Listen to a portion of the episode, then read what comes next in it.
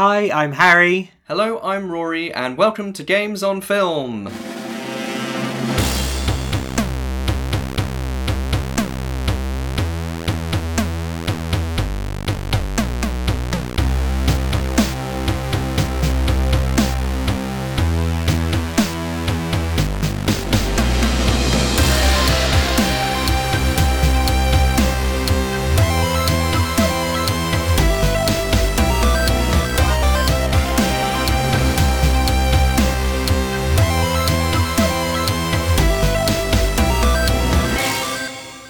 Joining us on another episode of Games on Film, the podcast where we celebrate video game movies. we do celebrate them. Is that our new slogan? I It don't is. I think we are celebrators here. And what better film to celebrate than Wing Commander in, uh, I think, is, is it the weekend or a release of uh, Solo, a Star Wars story? Yes, so Solo, a Star Wars story, is out this week. Yeah, it came out last weekend, I think.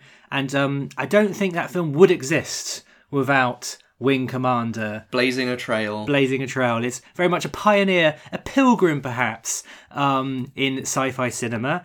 Um, based, of course, on the video game franchise, the Wing Commander franchise, uh, which started. Um, what was the first game release? I think it was maybe 1990 or thereabouts. Yes, yes, absolutely. Um, we didn't own any copies, I think, of Wing Commander when Rory and I were growing up, but we've done a bit of research. We've watched a whole lot of the, the games on YouTube and some gameplay, and of course, what really put the series on the map, uh, the later games, is the, the FMV cutscenes with the all-star cast, and and what cast was in the these FMV cutscenes, Rory?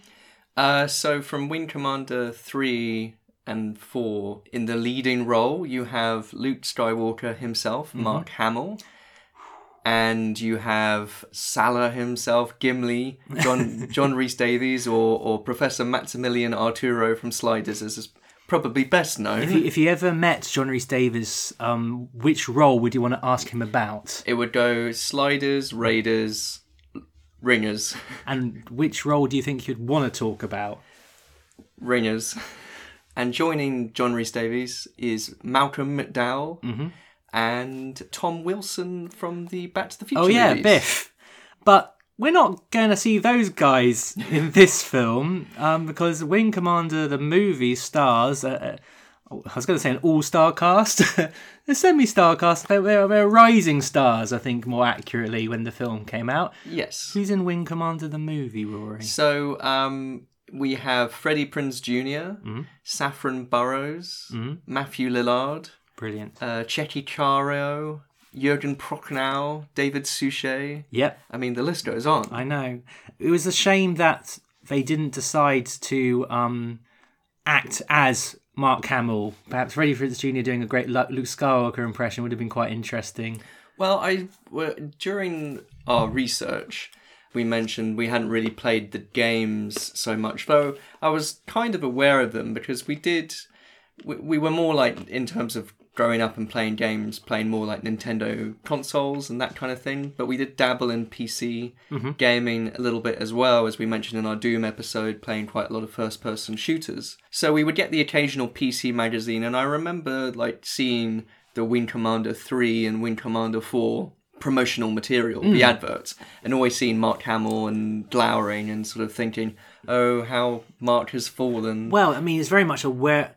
I mean, now we now know what a fantastic voice actor Mark Hamill is, and human being. But Yes. uh, it, at the time, um, only proper geeks would know Mark Hamill was voicing the Joker and all these uh, roles. And um, when he appeared in these FMV sequences, it was very much a, oh, where are they now? He he's in Wing Commander. But so I watched the videos of Wing Commander 3, and there's very little gameplay. There's it's like 10 15 minutes i think before anything happens and there's a lot of games like that and it was just very exciting to have full motion video in of itself but i think these aims these games may not have aged terribly well um to go back to him Just before I go on to that, what I was saying was I was watching this interview with Mark Hamill because he was um, talking about his experience on Wing Commander games. brilliant.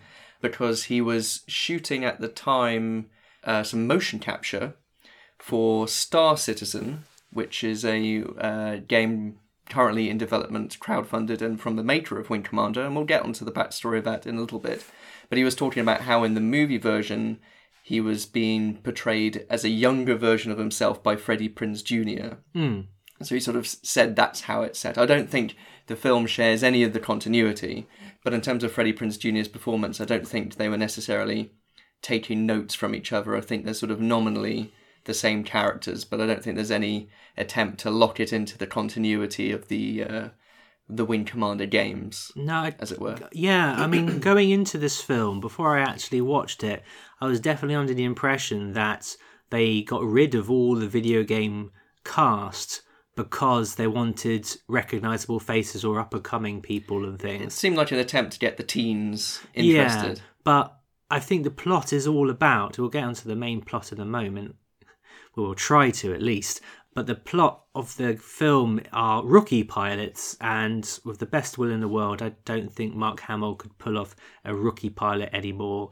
Nor I think he would want to return to the big screen as a sort of Diet Coke version of Luke Skywalker. So Yeah. um, his voice does show up. Well, that was the thing, because also in the same interview, Uh-huh. he also mentions that there's a question about, oh, do you like, do you still like sci-fi and that kind of thing? Obviously, you've spent your career very heavily involved in sci-fi, and he mentions that he's a huge fan of the Universal classic monster movies, and as part of it. He's also talking about his role as the Joker, hmm. and he was saying, "Oh, I wouldn't get the role as the Joker because people will know it's Mark Hamill and people would associate it with Luke Skywalker." So he was telling his agent, "Oh, can you just mark me down as a question mark, just oh. like Boris Karloff was the monster in Frankenstein." But so this in, is this is in the credits of the film. but is- in yes, but in the credits of Wing Commander, the voice he provides is for an inboard computer called Merlin, Mm-hmm. and that's just credited as a big question mark, a la Karloff. Yeah. himself. Didn't work because we know it's him. Yes, I mean it's, it's a cute little moment because the onboard guidance computer that he plays does a little "don't switch off your guidance system" Oh, sort of yes. you know Obi Wan Kenobi Callback. style, which is a cute little touch. I mean, just talking about the game cast compared to the movie cast, I did sort of spend the movie thinking I'd much rather be watching the cast from the games. The like the game cast is just a bit more more interesting actors, and obviously they're playing to certain kind of nerd touchstones Mm. in a way, which is to draw the audience in. It's like, oh, that guy from Raiders of the Lost Ark, that guy from Star Wars, that guy from Back to the Future. I mean, I did keep expecting Malcolm McDowell to walk angrily around the corner, but he never did. Perhaps he did like when the camera wasn't looking. so, where's my paycheck? I was playing this role. I originated the role of um, what was his character called? Admiral Tolwyn. Yeah, that's probably why he didn't get the role. He couldn't remember his character name. But um, Admiral Tolwyn in, in the movie version is portrayed by David Warner, Yes, and David Warner appears in a Wing Commander spin off Oh. game called Privateer 2, which probably has the most bonkers FMV game cast possible. It stars Clive Owen. Mm-hmm. When he was kind of pre famous. This was made in about 1996. was this not the role which made him famous? No, but although he was in a recent, um, I say recent, maybe four years ago, Reddit uh, AMA, and someone brought up his role in this Wing Commander spin off. He was very complimentary with it. He said it, there was a great cast, he had a very good time, and it was one of the first times that video game uh, video games had done this kind of FMV stuff. I think I must have seen that footage of him, but I'm going to find it right away after we finish recording this. So it's Clive Owen, yep, John Hurt, mm-hmm. Christopher Walken, nice. and uh, the aforementioned David Warner, and also Jurgen Prochnow, who also appears in the Wing Commander movie too. Okay, and um, on the acting scale, how over, how much over the acting scale are they? They're all actually pretty decent. The main the main letdown from the FMVs I saw was that it just looked so cheap.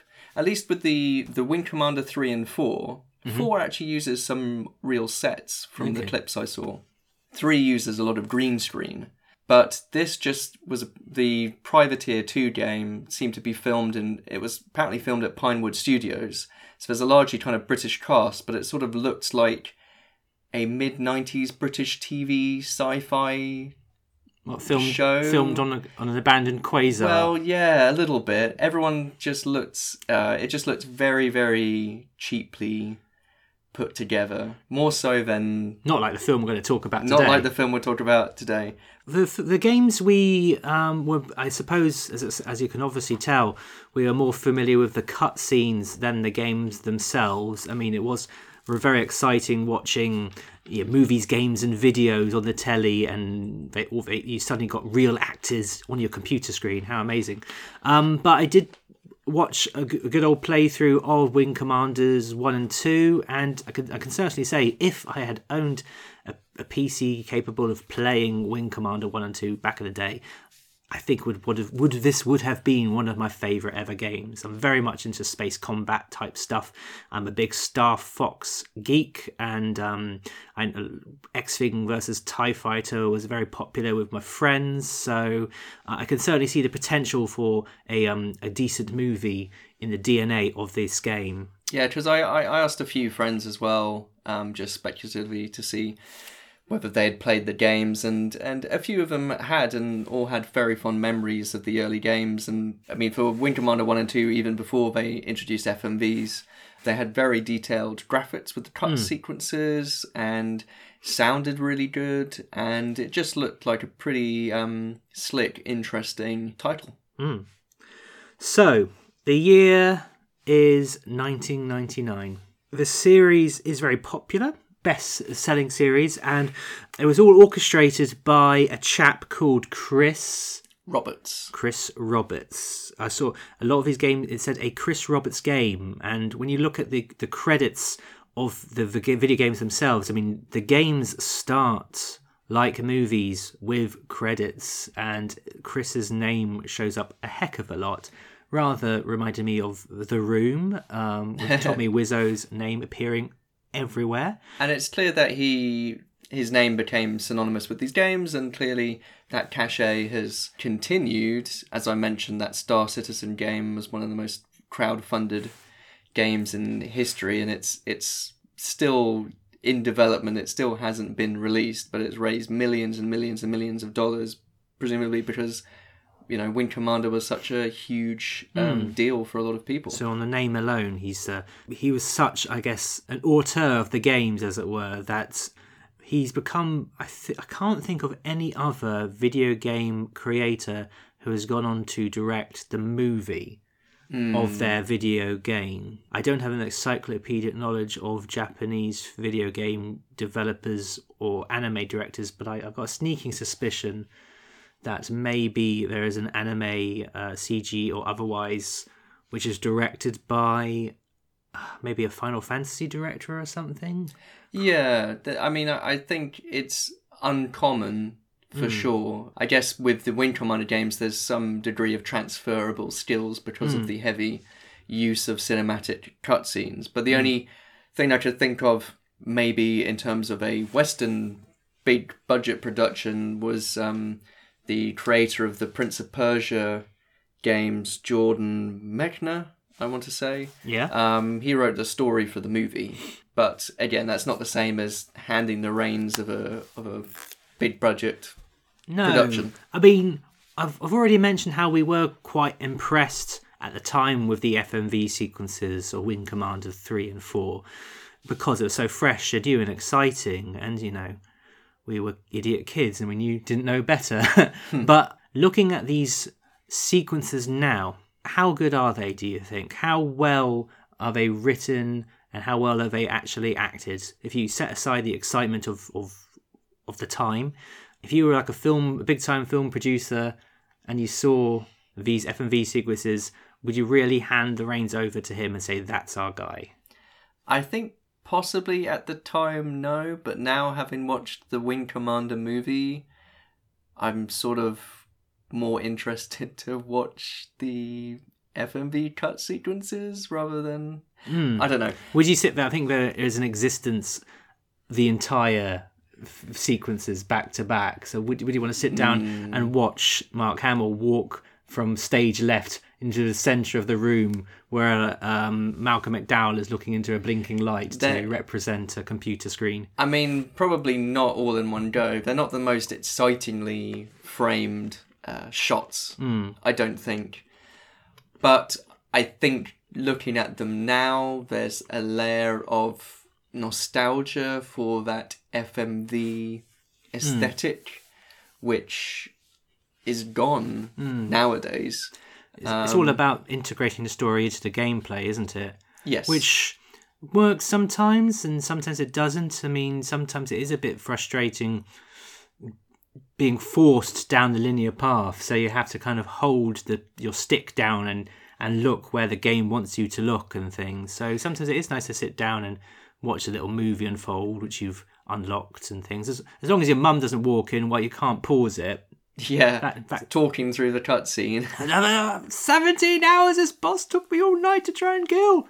we might be seeing a bit of a resurgence of the FMV game through indie developers. I don't think any will match the same production values and, and level of um, actors as was the case with the Wing Commander games at the time.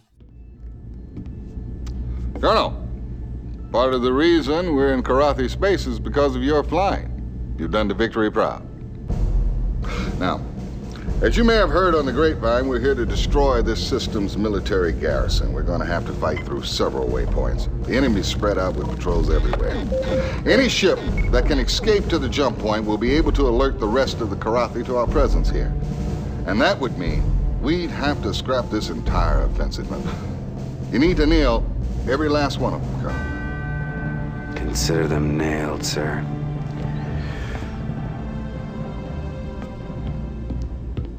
God, I love that boy's spunk. And with Chris Roberts, you've got this transition then from games maker to filmmaker. Basically, the creator of the games directed the movie, big screen movie version of his own titles. Uh, he also went on to become a film producer in his own right. After Wing Commander, he produced the Punisher movie with Thomas Jane. Okay, I was going to ask which one. No, not Warzone, not our not our favorite. So he produced that. He also produced Lord of War, the Nicolas Cage movie, and uh, Lucky Number Slevin, which is best remembered because it's got the name Lucky Number Slevin. I've heard. I mean, we'll get into this in the film itself, but I don't think it was an easy film for him to make. No, it's it sounds like from reports that it was a bit of a compromised um, set. Not not one man makes a film. We've also got um, a few other storied people in the crew. Uh, I noticed in the credits for the film, David Arnold does the themes. Yes. So not the entire music. He's one. It's one of those things where we need good music and also so-so music. So we got David Arnold doing some of the epic themes of the film. Yes. None of which I can really remember a hum, but I've Well, only- it was pretty just kind of bah, kind of triumphant trumpet sort of. Uh, I mean, I'm obviously he's got the James Bond connection. I'm a big Bond fan. Um, I'm not a Stargate fan in the slightest, but his Stargate score, his Star- Stargate theme, is very stirring stuff. And I was hoping we might bring some of that to Wing Commander, and didn't really seem to do so. We've also got uh, Peter Lamont as production designer, another James Bond. Uh, is it alumnus or alumni? Alumnus, Alumnus. is single. Okay. Alumni is plural. So I was waiting for some of that amazing James Bond production design to appear. Didn't really. No. He did a lot of the Bond films Mm-hmm. and quite a few James Cameron films as well. He Mm. did Aliens, Titanic. um, but everyone knows what the Titanic looked like. Not everyone knows what a True Lies looks like. Uh, true. Lies. Anyway, a lot of this film is not really bringing us a game. No, I, I, I saw. I did watch a little featurette. There was a very brief word with Peter Lamont, and he did say that Chris Roberts, the director, was quite adamant that they didn't use any of the designs from the games Okay. and wanted to make that separate from the games. And I think that sort of shows in the hmm. film.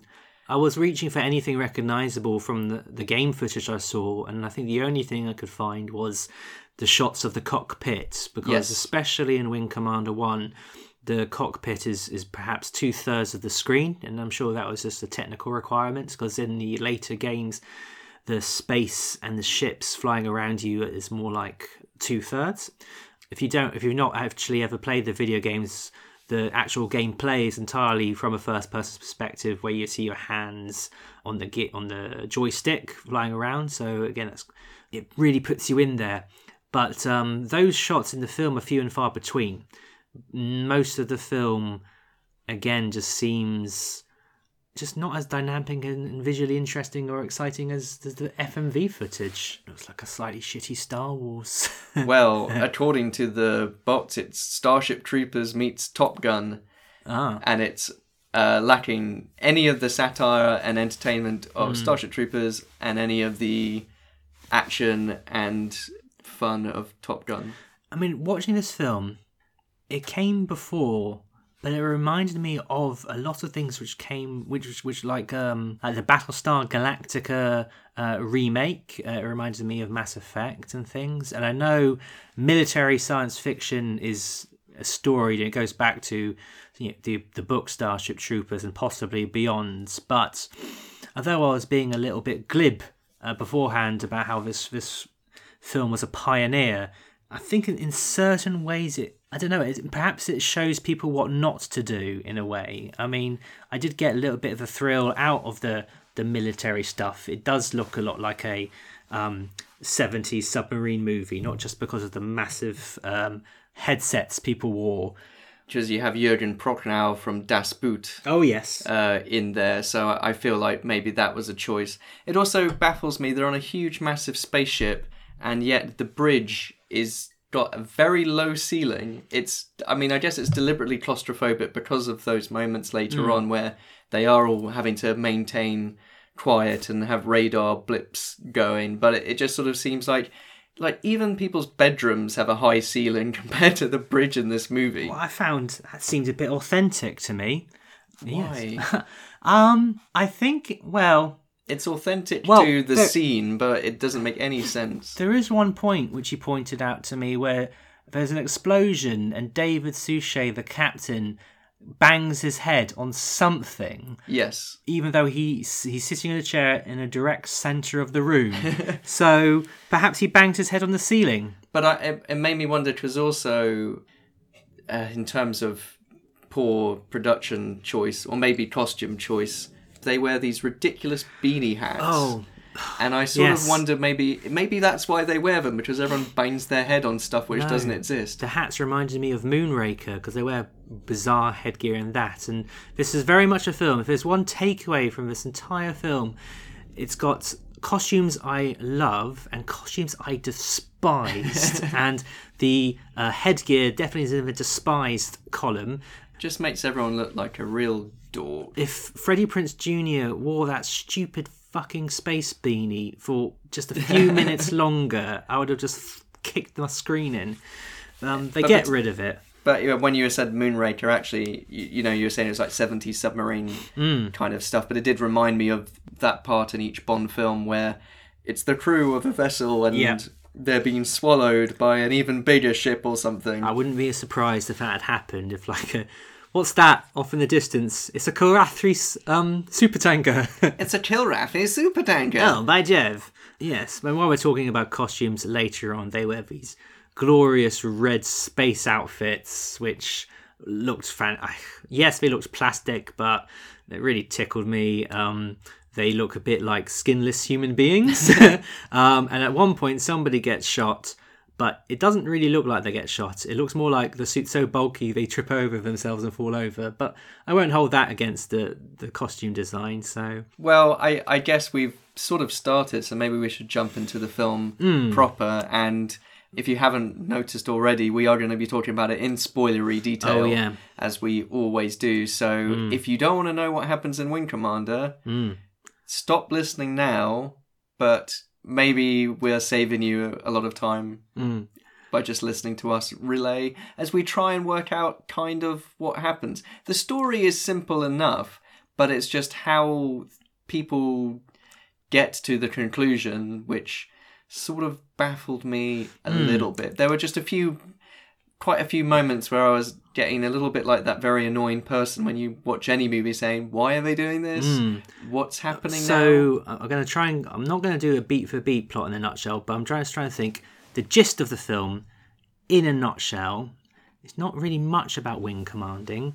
It's it's just a lot of people looking at CGI maps, occasionally falling into black holes, and a large hunk of the plot seems to be uh, revolving around a Sony mini disc um, in the space year 2000, the 2654. Yes, so it's good to know that that technology has survived about 650 years. Yes, they didn't even attempt to hide it. I think they might have put a little sticker on it. But, yes, it, it definitely says mini disc. It does. It has the mini disc logo on uh, on it. So if things sort of kick off. Well, first it kicks off with JF with a speech from JFK. Yes, playing over the opening credits, which sort of looks like an automatically generated movie maker credits sort of uh, package. And at the end of the credits, it could have said the soundtrack's available on CD and the credit making uh, program is also downloadable. Surely the soundtrack would be available on minidisc too. Minitus 2 sounds like a, different, a new, the futuristic format we're using. It's like USB 2. But yes, we get uh, a history of the war between humans and the Kilrathi. It starts with JFK, who's unaware of the war that's going to happen in the far future. And in the future, we'll be fighting giant space cats. Ich bin ein Kilrathi. but so at the start, I was like, why is JFK talking about this space travel? How is this going to be relevant? And I realized it's just going to be a, a history of events in a kind of Starship, Star Trek Enterprise kind of way. Again, it's a it's a forebearer to the start of the TV show Star Trek Enterprise, which tells you how humanity reached for the stars. But one of the newscasts talk about meeting the Kilrathi, and one thing I got from the video games is that while the Kilrathi, I believe, are definitely the bad guys, you do see a lot of plot from their perspective. You see them talking amongst themselves. I think the start of Wing Commander 2, one of them's looking out of the window of a space station. So you get big chunks of plot with the Kilrathi. This film is absolutely not interested in the Kilrathi's motivations. They are just big cat bastards and they want to kill us. They're pretty anonymous bad guys until maybe the last 20 minutes or so. Hmm. And then you do see them properly, and then you realize, oh, right, yeah, that's why you didn't reveal them earlier. They only have about 20 seconds of screen time and they're 20 terrible seconds um, because in the video games they look fantastic. They look like big lions, not too dissimilar to Dominic West in Tomb Raider. Which is a callback to episode one. Cowardly Lion himself. Um, no, so they, they look great. I mean, maybe not uh, at the level of the, the sort of creature effects you'd get in a Star Wars movie. they look pretty good, and the the the animatronics on the facial expressions are are not bad for that era, particularly for you know just a, a video game FMV sequence. Yeah, I mean, I was completely blown away by him when I was a kid. But they deliberately don't show you the Kilrathi, perhaps because the effects are so poor. That's definitely a big question mark. I mean, we talked about a compromised vision. Uh, I think in that interview we're talking about Freddie Prinze Jr. says um, the script was fantastic uh, when he first read it, and when he arrived on set, him and Matthew Lillard and everyone was given a completely different script. So one wonders if that's because the script had to be completely re- rewritten without Kilrathi. Who knows? But yes, the, the the problem with not having the Kilrathi being in the film at all, they they are this completely anonymous enemy, and that can certainly work. There's you know, Das Boot, I believe, is a very good example of a film. Yeah, I'm comparing this to Das Boot. Um, very good, where where the enemy is unknown. It's just a, a constant threat, and it's, it's the, the tension rackets up. Well, I was going to say that about Dunkirk. A bit like Dunkirk as well. Yeah, I mean, maybe in Dunkirk, there's just a big reveal at the end where all the kind of German fighter pilots get out of their planes, and turns out they're all lions. I mean, n- Christopher Nolan does it again with an Yeah, unexpected twist. Chris, Christopher Nolan is not opposed to a, a sort of a genre shift in some of his films. So, uh, yeah, As of 6 a.m. this morning, we are formally at war with the Kilrathi. In the final battle for Earth, a team of untested pilots Lieutenant JG, Christopher Blair. Todd, Maniac Marshall. Lieutenant Commander Devereaux. is our last hope Did you just do that to impress me? for survival. Prepare for the jump. Wish me luck. Gear up, Battle stations, battle stations. lock on, Yeah! and strike back. That's not bad. From 20th Century Fox, Get out! Get out! I really don't like this guy at all, man. Freddie Prinze Jr., Saffron Burrows, Matthew Lillard, Tchéky Karyo. I got two more bogeys coming in hot, six o'clock. This year, All right, ladies, let's do it. at the edge of the universe, all hell will break loose. Wing Commander. I love this baby. But we first see the glossy 20th Century Fox logo and it looks all crisp and clean, and then we see the asteroid belt, and the asteroid belt I thought looked rather nice. This is one of those films which the the last vestiges of classic special effects were, were, were dying out. There's a, there's a there's a bit of CGI in it, not terribly great CGI, There's a lot of CGI in it, not ah. great CGI. but there's also I think one of the first examples of bullet time, which was popularized in The Matrix. yes, this came out about two weeks before The Matrix came out, They got two weeks in the sunshine. And I think two months before The Phantom Menace came out. No. Although I, I don't, th- I think maybe other films had used the effect that is used in here before. What The Matrix did was it's bullet time but motion at the same time, whereas this is bullet time but kind of static. True, yes. There's something I just liked about uh, some of the effects in this. The the spaceships flying around, it gave me a bit of a Red Dwarf vibe, I suppose. A bit of classic model work, and I guess I just could forgive it. But it's not all great because the asteroid base itself looked poo, and um, it's quickly attacked by Kilrathi fighters. So, what do the Kilrath- Kilrathi steal? They steal the Navcom, which gives its owner, whoever installs it into their ship, the ability to jump through, I guess, wormholes or something equivalent to a, that. It's a sort of a Navi computer. I, I guess. I think this is one of these films where uh, my knowledge of other sci-fi kind of bled into this and made certain things confusing. So it's not really a fault of the film, but as I said, the big part of the plot revolves around transporting a mini disc, a physical mini disc, to uh, another spaceship called the Tiger's Claw, and they're told to do this by David Warner over video. And you just wonder why can't you beam the data video to video to video? A lot of the problems of this film could be solved by someone just picking up the phone. I know that's not what happens in space, but it just seems all about communications, mm. and they're sort of saying we have to get the word to here. That will take four days to get there, and I was like, you're in space. Isn't the point of space that you can go like really fast? I know space is hmm. big, but all space movies are just like just warp drive Well, this, this is what I was talking about. As I was- I'm a big Trekkie, it seems bizarre that you can't telephone Earth in a film. But I think in this universe, they they can't send um, the data places either over just subspace or they I think they mentioned a drone. They can't send a drone, Yeah.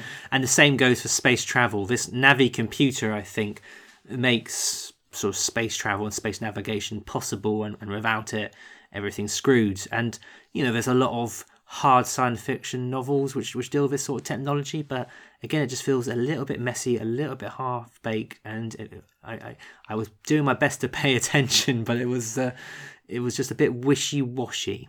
they steal the Navcom and they are then able to use that to transport across star systems in proximity of Earth space. The idea being that the Kilrathi finally have the ability to conquer Earth, and obviously all the humans don't like that idea.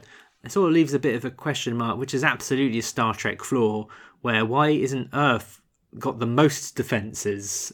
It does seem to be that the Tiger's Claw spaceship is, is always chasing the fleet of the Kilrathi, or, or I guess being chased by by a spaceship. But um, yeah, if we start to sound a little bit like we don't know what we're talking about, it's because the film is just a it's one of those simple plots, but there's a lot going on sort of deals. Okay. a simple plot made confusing hmm. by just a lack of clarity and geography and hmm. purpose hmm. for the characters. Yeah, and a lot of things don't happen when they should. For example, the Navi computer self destruct is the first thing to stop working. Yeah, and later on there's oh I can't eject because my ejection No. device doesn't work. It seems that basically they solve a problem and immediately hit a new obstacle hmm. every single point of the film. It's like oh well we get here oh but we've run out of fuel so we hmm. need to get more fuel oh now we've got the fuel we can't do this. I feel what this film does a lot is explain why things are going wrong as they're going wrong, in, and in this, in this, in a way that ex- they try is trying to explain a joke, um, because a lot of the drama doesn't seem to come from from the narrative or the plot.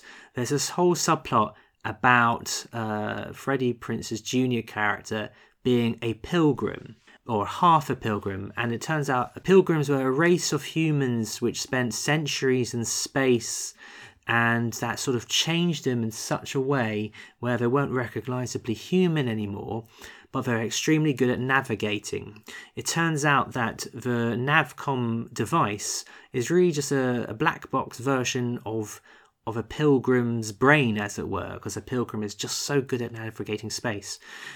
they were touched by God. They were touched by God, and um, a lot of people hate pilgrims. There's a whole racism thing going on there, but it really doesn't affect the plot or Freddie Prinze's Jr.'s actions.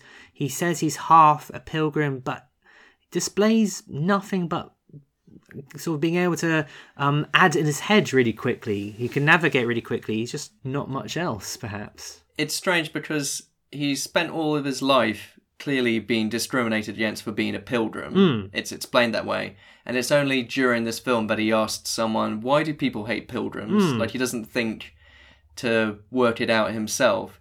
And also, you know, they explain that, oh, pilgrims tended to think they were gods, tended to think they were superior to hmm. humans. There's mention of the Pilgrim Wars.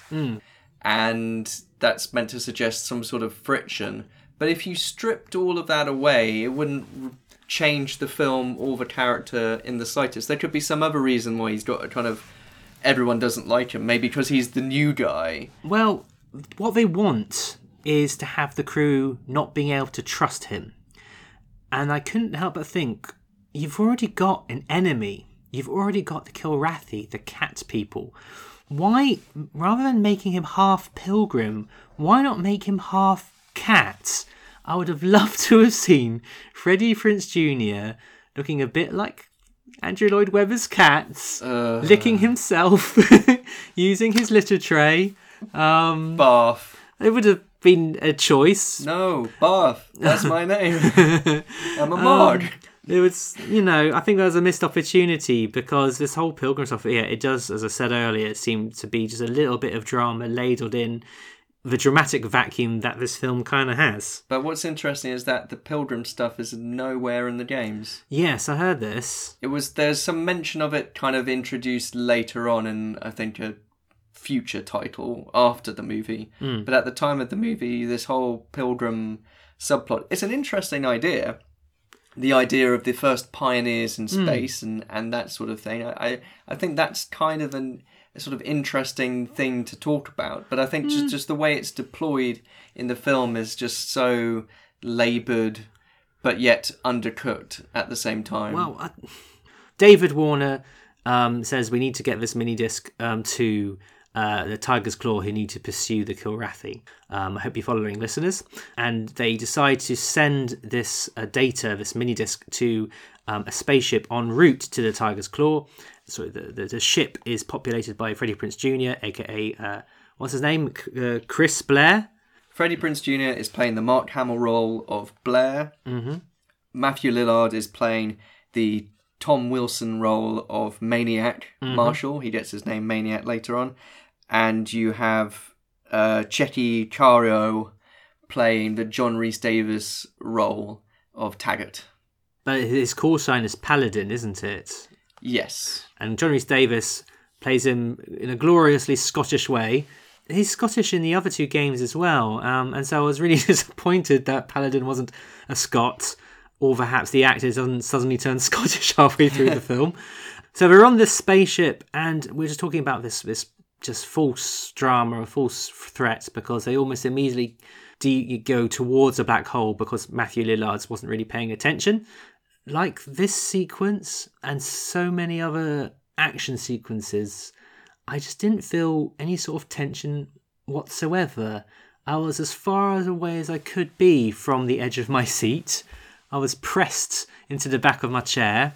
There's not much drama when you introduced your characters five main characters five minutes before, mm. and then they say, "Oh, well, if we mess this up, we might die." Mm. I mean, it would be a good bait and switch, but I don't think this film really had the uh, the balls, let alone the ovaries, to uh, to Yes. achieve that. Yeah, they do mention balls quite a lot in this. I, I was um, watching one of the later flight sequences, and Matthew Lillard won't stop talking about balls. I just thought, imagine if in the Death Star trench run, Luke Skywalker wouldn't shut up about his bollocks. it was would be really distracting. Luke, shut up. For a PG movie, there is quite a lot of sex Is it chat. PG? PG according to the DVD box. Oh, right, I think it's rated 12 in Ireland. But... All right. So anyway, they deliver the they do this space jump. They, They yeah, deliver the mini disc to Captain David Suchet, and they hang out on the flight deck. And it's at this point where Blair, Freddie Prinze junior Mm-hmm. hops into the cockpit of a of a rapier, I think, yes. and sort of just enjoys playing around with the joystick. Here's Mark Hamill speak to him for a brief moment. Oh, yes. So, yes. And Merlin. um, then we're introduced to Angel Devereaux, Hmm. played by Saffron Burrows, Who was very, very French in the game, and not a little bit French. and very, very English here. Yeah, she's as French as Captain Jean Luc Picard, in that she has a cut glass English accent. There is quite an international, at least sounding cast. I quite liked how there's like sort of American voices, British voices, Well- maybe some South African, Australian. Yeah, I was trying to work out where this was filmed, and you said Luxembourg. Yes. Um, but again, one thing about the games is that it's an international fleet, and that's one thing I did like about this film. It did make it seem more like a worldwide conflict. I mean, my mind cast to Starship Troopers, which is of course a satire, but um, is very much an American army, and, and in Star Wars, at least in the original trilogy, everyone had um, all the goodies had American accents, all the baddies had British accents, which is something I secretly love. Actually, I I think the new films have ruined the sort of xenophobia against the British in Star Wars. But um, But the thing is, with all these accents clashing around with each other, it does mean that. Do they say lieutenant or lieutenant? yes, Because you have David Suchet being very British and saying, "All right, lieutenant, lieutenant," but then you have other English accent people saying, "Lieutenant, lieutenant." I know. Do you think um, Chris uh, Bridge came up? Chris Bridge. What's his name? Do you mean ludicrous? No, I Chris mean Bridges? Chris Roberts. Chris Roberts. Do you think Chris Roberts went to David Suchet and said, um, David, I think it'd be really good if you said lieutenant like everyone else? And David said, No, Absolutely not. absolutely not. I will say lieutenant. Well, Chris Roberts actually, he's American, but he grew up in Manchester. All right. And then moved back to America. So when I saw an interview with him, he's got kind of a a Mancunian American accent. So Okay. maybe it was a bit just like free for all. Just Yeah. do what you like. I mean, in the future, we have mini discs. You can have any accent you want. Um, you can have men and women nudie pictures on the walls of your uh, rec room, which I noticed, which I thought was nice and balanced. I think they weren't nudie actually. There I a just- bit of, there is, you know, a certain amount of gender equality Hmm. in this because speaking of lieutenant, lieutenant, captains, commanders, the wing commander, I guess of the title of the film is Angel. Oh, yeah, Devereaux.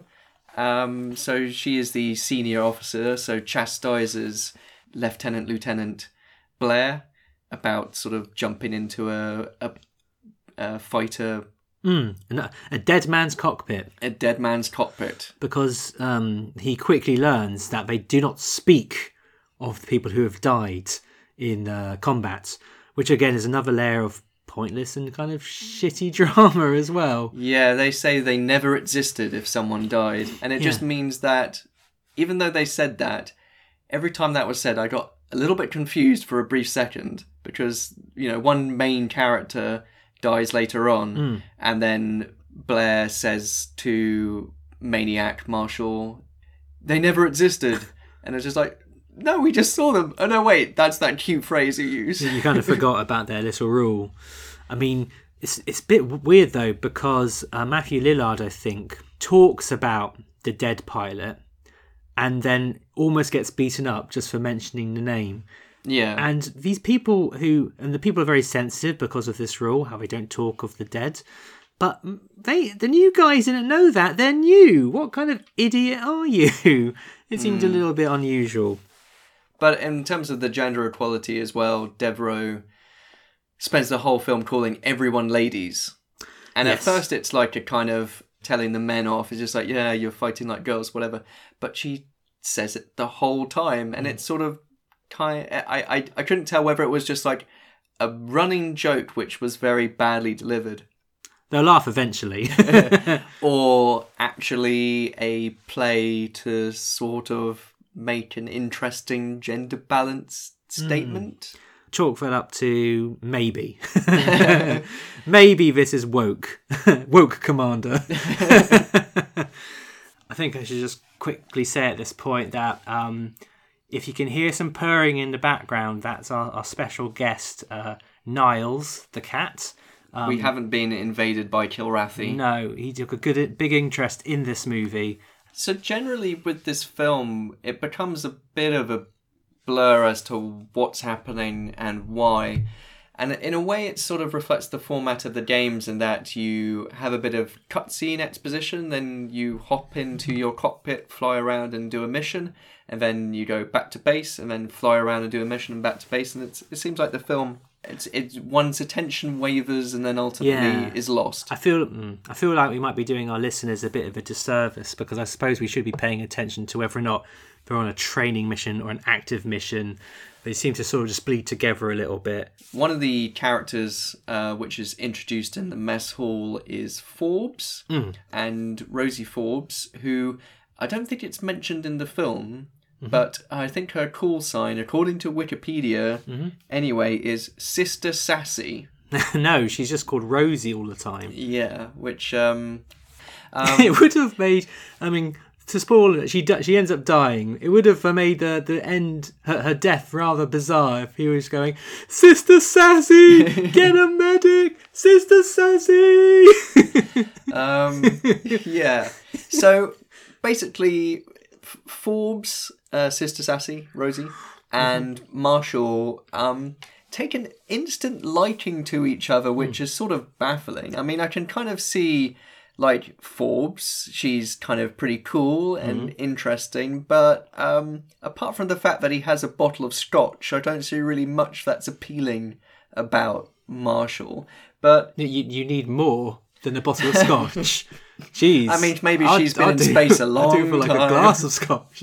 Um, but anyway, what's what's kind of strange is that they just I guess they're out on a training mission or something, but it seems like they just basically take their spaceships out for a jog yes. into into into space A and then moonwalk. and then fly around to try and impress each other and then land in the dock almost like killing um uh, ground crew just all for a giggle and so Yeah. they could impress each other with how many barrel rolls they could do Well, have you heard the expression "live fast, die young"?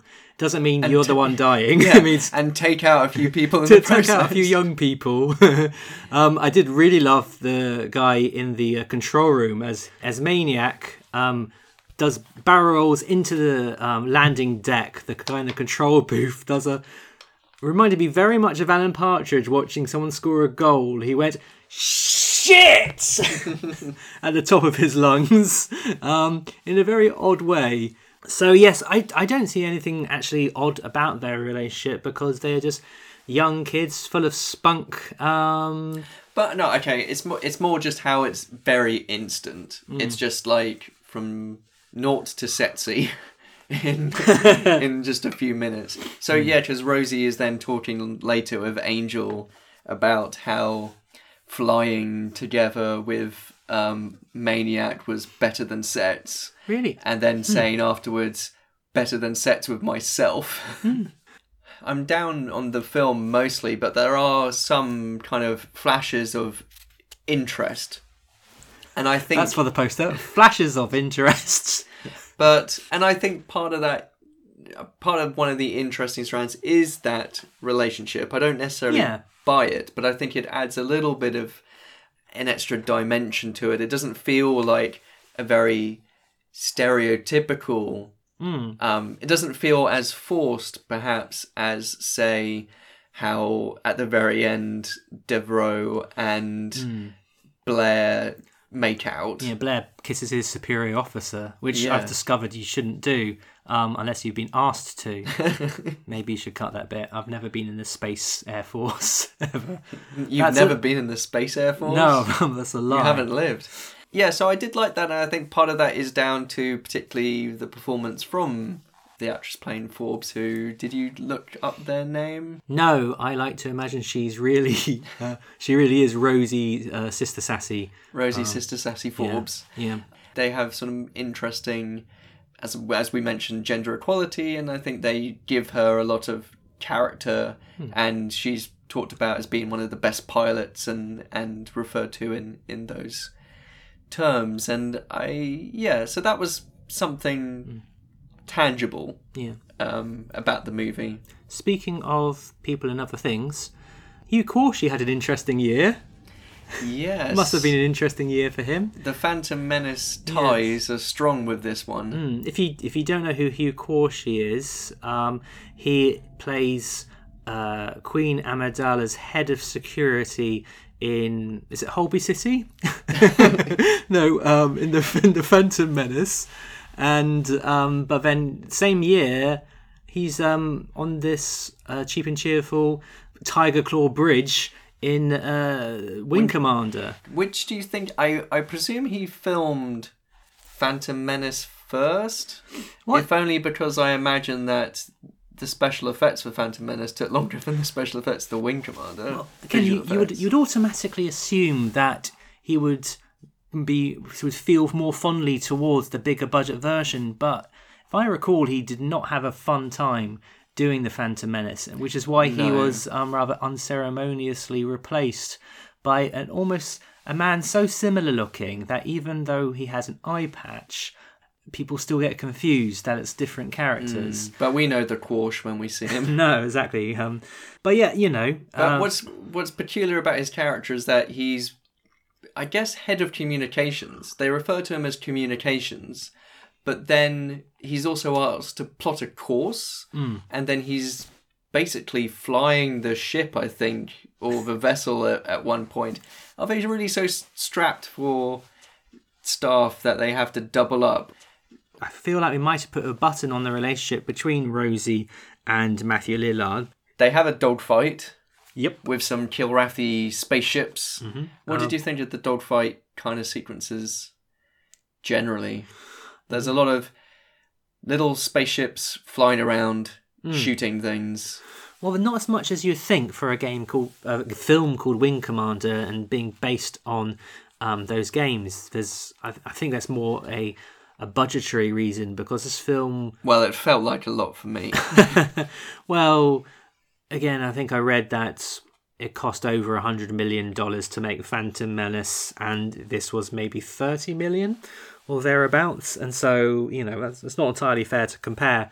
Um, but no, I quite like the the spaceship sequences when they eventually arrive, which is more like an hour in. Uh, maybe it's because I really like Thunderbirds, and I like they very much reminded me of like models flying around. I mean, obviously, well, I actually switched off whenever they went in, in Oh. their spaceships. that was the bit I was looking. That was the bit I enjoyed the most. I think.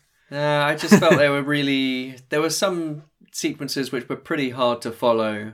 I mean, where they were, what they were shooting at, and why. Sorry, I mean, it makes me sound like a dunderhead, but I just lost interest. Maybe I lost interest in the human stuff, and then by the time the space stuff happened, then I was even less interested. But to me, I was a, I just preferred seeing human beings not wearing stupid helmets, talking to each other on a spaceship set. I mean, it, again, it boggles my mind that this film came out after Independence Day, which did the shtick. It came out after the Star Wars, you know, after Star Wars, after the Star Wars 1997 CGI edition with Yeah, there were quite edition. a few space films at the time. There were uh, Lost in Space yes um, movie. So think, as even well. even as I'm sort of saying, Fifth Element, the Kilrathi is sort of a little Hmm. bit like the kind of uh, what are they called in the Fifth Element? those big turtly things. Like the ogre. Oh yes, sorry, no, the um, oh god, yeah, oh god, I've, I've got they're on the tip of my tongue, but you know, still not, still better than what we get here. Yeah. um, no, even though I'm singing the praises of um these uh, space sequences, I um, again, it does boggle my mind that these these this came out not in the late '80s or early '90s. It came out at the very end of the 20th century. A lot of the on foot action, we mentioned it earlier with the uh, black hole, but there's also a sequence where an airlock splits open and everyone is like being sucked towards it. They're filmed in such a lumpen way that I felt no tension, and so compared to the flying around bits where you got the camera shaking around at least, and, the, and a few and a bit of uh, spe- a bit of fireworks happening, there should be nothing scarier than someone being sucked out into space. That's actually my number one fear. The worst way I could ever possibly die is being sucked into space. So I, I don't think there's a good chance of that happening to me. But I wouldn't be surprised. It'd be just my luck if I get if I, that's how I die. But yeah, I- that that sequence is pretty poorly. just flat, flatly shots. Yeah. My mind casts back to um, Star Trek II, The Wrath of Khan, which, although it's one of the best uh, science fiction films ever made, it's it's also obviously a space combat film. It's like submarines and space tracking each other, that sort of jazz. But it's also shot very much on a cheap, uh, on only being on a handful of very small sets.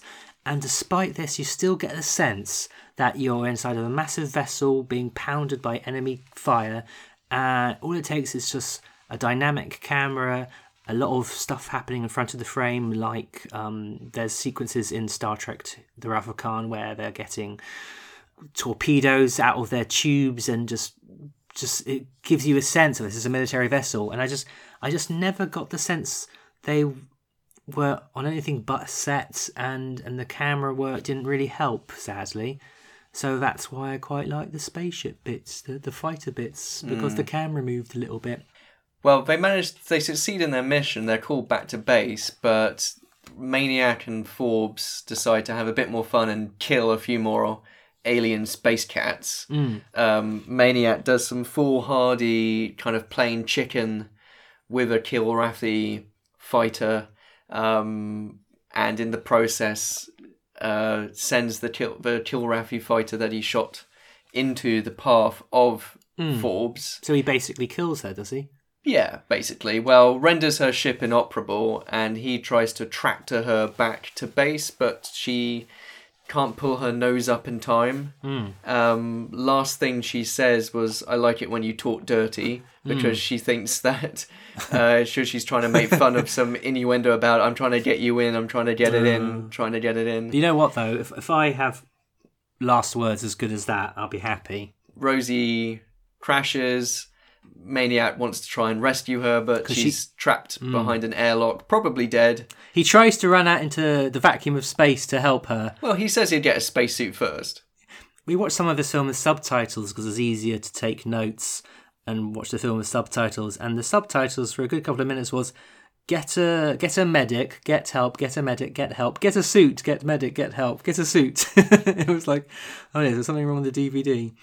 All these stunts they did was in direct violation of Angel Angel's orders. The wing commander told them not to do this shit, and they did. And she, Angel, pulls a gun on Maniac and says, "In a time of war, treason such as this is punishable by death." And Freddie Prinze Jr. jumps to the rescue and says, "He's a good guy." And I was thinking, is he though? what? Where is the proof? He has been from beginning, from the very moment we meet him, where he accidentally f- flies a spaceship into a black hole, and Well, he he yeah he ups the speed of the spaceship when he was told deliberately not to. yes, he's A liability. Not, not there's nothing to demonstrate. I can't think of anything he does where he's good. I mean, when he's in the bedroom with Rosie, where we we meet them post coitus. When he calls the refractory period a chance to refuel. Yeah, where she very much asks for him to give her a bit more attention while he refuels, and he flat out says no. I view him as a bit of a knob, and you know, I thought the film would have become a bit more interesting if he was shot. He should be the wise, cracking, hot-headed, roguish Guy you love to hate. Guy you love to hate, or at least you know, there's the straight guy and the guy who's just like, "Hey, cut me some slack," but he just comes across as annoying and useless. Have, what's your favourite Matthew, Matthew Lillard role? Because remember, the Freddie Prinze Jr. and Matthew Lillard will star together again in Scooby Doo. And Scooby Doo 2 Monsters Unleashed. Mm. Was there a third one? No. Was he in Twin Peaks? Am I remembering this right? Yes, Lillard has had a bit of a renaissance. Hmm. He was in the recent Twin Peaks The Return. Yep. And he was pretty good in that because Mm-hmm. he was playing someone very upset and damaged Mm. and screaming and crying. Was he crying? Was he crying for a medic throughout the film? He was also in The Descendants, the Alexander Payne movie with George Clooney. Oh, and yes. that was a bit of a subdued performance, hmm. but it was it was pretty good. I. Yeah. think he can he can act, I and mean- you know he he works very well at the time and like Scream. Yeah, I was going to say so he, his character works with Scream, but you're right. Perhaps if this character had some sort of a redeeming quality, I mean, I was stumbling over my words earlier, but the film expects you to like him um, because he's just he's one of the quote unquote good guys, but he's just a bit of a twat in my view. Yeah, the film wants you to like him, but offers nothing Yeah. to suggest why you should. Did you think that she was going to shoot him? Uh, no, no, not in a million years. But you, until I sort of said to you while Oh. we're watching it, oh well, she's going to die about Rosie. Yeah. You sort of said, oh, I wouldn't have thought that unless you mentioned it. But it was just the film set it up so clearly. But No, I mean- maybe you just sort of really caught up in her character and no one else's. No, that's true. I mean, the music took a dark turn, and then Rory asked if uh, I thought she was going to die, and then yeah, so you spoiled it me. I didn't know. Just ease it in, girl. I love it when you talk dirty. Get that nose submarine!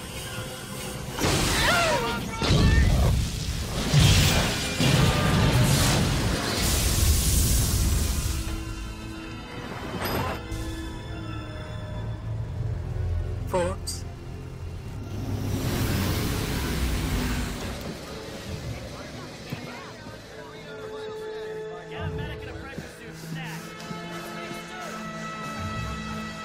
Rosie? No. Hey, give me a medic. Give me a medic. Give me. Hey, someone give me a rescue quote. Give me a rescue quote. Give me a rescue. Give me a medic.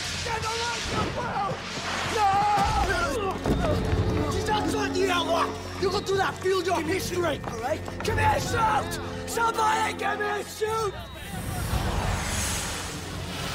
I mean, other stuff that happens. They have to get a fuel cell and they try and steal one from a Mm. Kilrathi ship. yeah, they hide inside an asteroid um, crater, and then the Kilrathi start systematically bo- bombing the craters, and uh, one of the crew of the human ship says, "Methodical bastards!" Like Yeah. that's a bad thing. You know, I think- it sort of it sort of implies that the humans do just don't have any methods. Are just go crazily careening around the galaxy doing whatever the shit they want. they storm this vessel and we get a little bit of people wearing their shiny red suits you love so much Yeah, and shooting, I guess, green jack o' lanterns designed yeah it's it's very odd they so we're on board the Kilrathi vessel and it's just pea soupy kind of green and smoke, smoke. and It's we like it's like an illegal rave. yeah, and we see the Kilrathi properly, I guess, for the first time. They've got glowing green eyes, Hmm. and every time they get shot, they sort of just fall backwards, like there's no one in the costume. Almost like they don't want to damage their the Three one costumes yes. that they that they have. Why It's- don't why don't the Kilrathi they the Kilrathi they they hiss like a reptilian alien, not like a cat, which I thought was a missed opportunity. Yeah, and it, what's another missed opportunity is Blair is on board the Kilrathi vessel shooting them, and then one Kilrathi appears and they get their claws out, and you think, Hmm. oh, there's going to be some sort of fist fight, but no, he just shoots them. Yeah, And later on, we actually hear them communicate and speak, and it's subtitled, but then they also do the subtitles in Kilrathi script, mm. which is then replaced by English script, and it's sort of like, why? yeah. Do we care? I think I read somewhere that a problem. The reason why the Kilrathi ended up how in this film how, looking the way they did was partly due to the sets being built in advance of the creature designs. Did you see this? So in the games, the Kilrathi are hulking massive monsters, but and I don't think I don't know if they intended to just port to just bring the creatures from the video games over to the film, but apparently there was some issue with the creature effects in the film which caused all the actors to have to hunch over and look even worse. So I wonder if there was like a major redesign of the of the aliens. But yeah, they they look really embarrassing. I um uh, it must have been a depressing day in the editing suite when they were trying to sort of try to make them look halfway decent or threatening. Why didn't we put more smoke in the spaceship? Basically, to cut to the chase, they managed to destroy a bunch of Kilrathi vessels. There's a big kind of sea battle style Mhm. almost encounter. They managed to get rid of most of the destroyers, but one Kilrathi vessel mates it through the jump to get to Earth Hmm. space. How is that one destroyed? I mean, we They- watched. well, what they do is they just, give Sorry to interrupt. We watched this. We finished watching this film about an hour ago. We Yes. should. We should remember this. No, actually, what happens is that they need someone who is able, capable to make the jump to Earth space through the portal. That one is Blair because he is a pilgrim or part pilgrim, and Mm. pilgrims have the ability to just navigate space. He's like just pros. a grim, like John Grimm, Reaper like Doom. Reaper. There's our connection. That was a hard pilgrim to swallow. oh dear me. he jumps through the jump, but he uh, also the Kilrathi destroyer follows him, but then he breaks out. He navigates out of the way of the portal uh, in time for them to smash into the portal and explode. Yeah, it's, it's not exactly the Death Star being destroyed, is it? It's not a fist pump pu- punch into it's the air moment. It's basically they give chase, they follow, but then he does some cool maneuver, Hmm. and the Kilrathi's spaceship can't handle it, and yeah. they all explode. the goodies win. Uh, Angel, um, during the conflict, ended up in an escape pod and is brought down to the hangar, looking absolutely fine, but everyone thinks she's near death. Yeah, she said. Well, it's because she's been out with lacking. o- She's been out in space Mm. for about an hour, and she could be running out of oxygen. Mm, I mean, when she when she's blasted into space in her escape pod, uh, Blair goes up to her in his spacecraft and asks how she's doing, and she says, "I may not be dancing for a while." And I was like, "What? her legs are absolutely fine." Or since when did dancing become a personality, character trait? Yeah, she doesn't dance once in the film. Very odd thing to say. But the, the oddest thing to say is the last line of the film. Yes, they get Devereaux back to the hangar. She gets kissed by her inferior officer. Even though, yes, everyone thinks she's completely f- fucked up, but she's not. She's been kissed. She's been given the kiss of life by Blair. And the last line of the film is, I think, a medic off camera. The medic's finally arrived after Matthew Lillard's been shouting. Oh no, wait. Also, we must mention the cameo from the director. Oh, sh- yes. So Matthew, not Matthew Lillard, um, Blair has destroyed the Kilrathi vessel. He's hanging in space, and then a spacecraft flies up, and there's a curiously long shot of the guy flying the spaceship, and I went, "Who the fuck is? Oh, what, what did I say?" I think you just said sort of, "Who's that guy?" and I, you just turned to me, and I sat there stroking my chin, going, "Hmm, I wonder." Who do you think? and it was the director. yeah glorified cameo. Yes, the director and creator of Wing Commander saves the hero. Yeah. He's not the hero of the movie. The hero of his own name. he saves the hero of the movie. He's even better than the hero. but it's one of those weird cameos, um, like you get in 24, where Stephen Merchant ha- just the camera hangs on the cameo person just a little bit too long, and you're like, "What is this guy?" Lingers on a rando, and it's just Hmm. like clearly they directed the movie. The this film ends with one of those classic action movie uh, crane shots where the camera pulls out and you see our heroes walk away into the distance. But rather saying something like, um, "Gosh, I'm just trying to think of some good ending lines for a film. I bet you can get one off the top of your head." I'm having an old friend for dinner. Perfect. That would have been a good ending for this film. no, rather than like a classic line like that, um, a medic whispers whispers to a perfectly healthy lady, um, Just after she's been kissed, "Yeah, we should get her to sick bay." Music swells, credits roll. Yes. Oh my gosh, what a what a limp way to end a film. I mean, you've got it's not it's not your medal giving ceremony. It's not like, well, this is the start of a beautiful friendship. No, so it's like we should get you to sick bay. Yeah, it sort of implies that she's just contracted something from kissing Blair, hmm. or Blair kissing her. But also, it's just such a sort of, yeah, nothing ending. It's just like, I guess Earth has been saved, but we don't see Earth once in the movie. No, there's no stakes, no, There's no enemies. lots of people celebrating and cheering with fireworks on the home planet. no, No Ewok song. no David Warner with a single tear rolling down his cheek because humanity has been saved.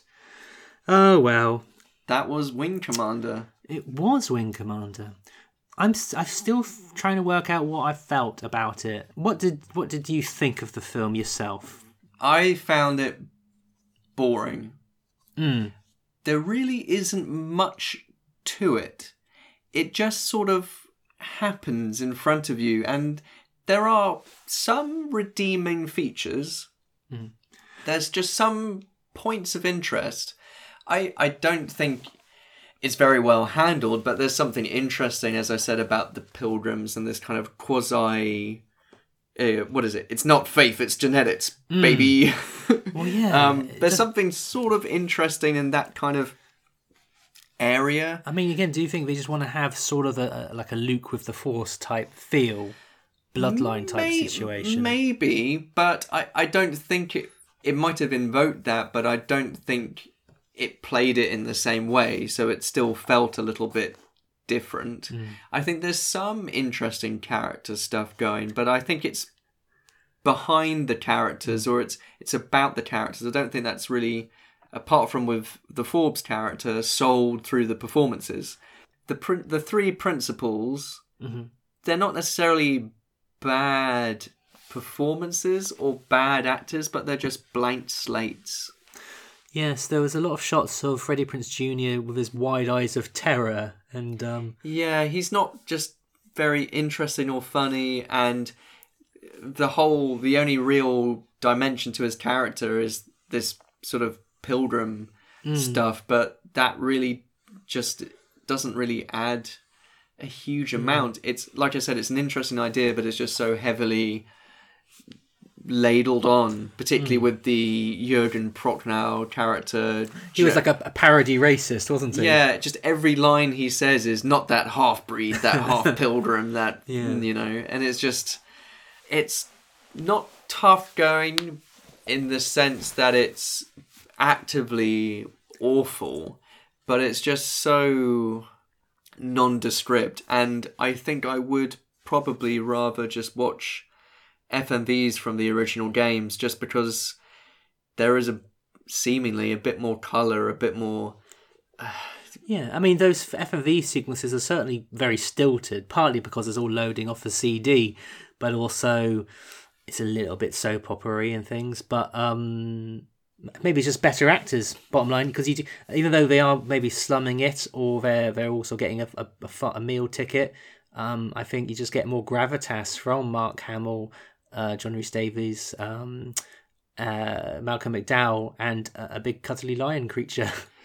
I'm trying to work out if I would rather watch this or The Phantom Menace because they both came out in this within a few months of each other, and I will say I would much prefer to watch The Phantom Menace. Um, yes, I would agree. This is difficult to recommend. As we've said before, we're celebrating video game movies. We are fans of quote unquote bad movies, and we don't think a film's quality per se, uh, quote unquote quality, necessarily means you don't enjoy it. Um, but I would agree that this film just sort of sits there, and um, the action, apart from like I mean, when I was defending the space fight sequences earlier, the, the space battle stuff earlier, that is the I feel the highlight in a very average uh, film. I think.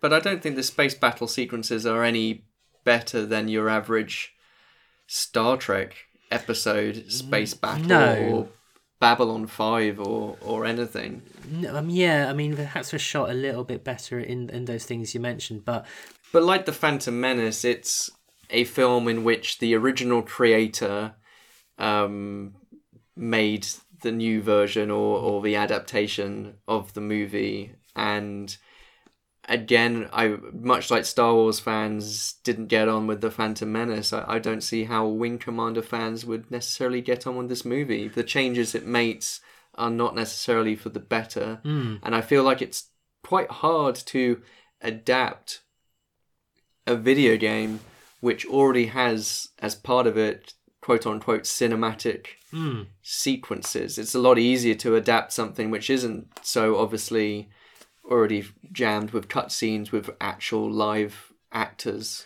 I do wonder if, given the budget of the Phantom Menace, uh, Chris Roberts might have been able to create something truly epic and awe-inspiring. Because I do see the potential in the video games, in the cutscenes from uh, Wing Commander three and four. I guess we'll never know what could have been. i feel like um, th- there was a wing commander animated tv series All right. called wing commander academy Oh. uh, which featured the original voice casts of Mark Hamill, Malcolm McDowell, all sorts of things. If Wing Commander, as an idea, were to be in any way adapted, it would probably work best as a mini series or something, you know. We, I think we're saying this a lot, aren't we? Where I think everyone likes long fo- uh, form storytelling of a big budget HBO show. I'm not saying it necessarily needs that, but clearly there's lots of ideas and there's lots of fans out there who enjoy the games and not just because of the gameplay clearly the cutscenes and the story are a huge part of that. That's why there are so many spin-offs and ancillary products about the wing commander universe. So there's potentially still an appetite for that as is the case with the crowdfunding with star citizen. So i think maybe a mini series would be the better way to adapt that than clearly a movie has done because I just don't see why anyone would really need to see this movie. It Mm. just does nothing for for fans and, and non fans alike. Mm. There you have it. Um, I I don't think you need to see these this film, guys and girls. Yeah, I think I guess I guess even if you're a fan and you're curious, do you think it's worth seeing? It just seems redundant. Mm. I guess Wing Commander was very much based on films like Star Wars, and so if you want to watch something, a, f- a film version of Wing Commander, there's quite a few good Star Wars films now, things like Rogue One and stuff. So if you want to get your spaceship kicks, maybe that's the way to go. and maybe even just you know play Mass Effect games or Mm. or watch um, The Expanse or Yeah. watch Battlestar Galactica or watch Star Trek Discovery. I mean, Hot tip: watch something else. yeah, you're you're well served uh, in those departments. I think. So, um, now we've finished talking about Wing Commander, we're going to talk about something else with wings. Some angry things with wings. What a segue. I know, pretty good, isn't it? We are going to tackle Angry Birds the movie, or is it the Angry Birds movie? I think it is the Angry Birds movie. Brilliant. Um, have you played the Angry Birds video games? I have played um, at least the first one for a bit. I didn't play Angry Birds Star Wars No. spin off, so there's another tenuous link to Hmm. Wing Commander and its ilk. Um, if you want to get in touch with the podcast, uh, Rory has all the details.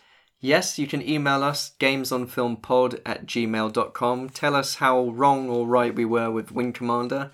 Check us out on Facebook, facebook.com slash gamesonfilmpod, uh, twitter.com slash gamesonfilmpod. You can follow and like both of those social media outlets because we post all kinds of silly gubbins and Mm. gifts and stupid videos and all that junk. And the occasional interesting article relating to video game movies. Oh yes, also really quality good stuff too. Yes, You can stuff. follow me on Twitter at Rory Steele. Uh, my Twitter handle is at onlymanwhocan. And all episodes of the podcast are available on SoundCloud, soundcloud.com slash games on film pod, Acast, Player FM, iTunes. Yeah, about iTunes, it'd be really good if you could leave us a nice five star review, which I'm sure you've heard a lot on podcasts lately. I'm sure the cast and crew of Wing Commander would have wanted a five star review as, yeah, as if well. we could beat. We, currently, we have zero ratings. If we get maybe three star rating on iTunes, would would beat uh, Wing Commander. But seriously, you know, we appreciate you listening this long. All the support is really useful, helps us get seen and get people to notice us. Um, and hopefully, we'll get more video game movie fans uh, listening. Yes, and thanks also to David Lightfoot for the music. All that's left for me to say is uh, I'm Harry Steele. I'm Rory Steele, and thank you very much for listening. You are the wind beneath our wings.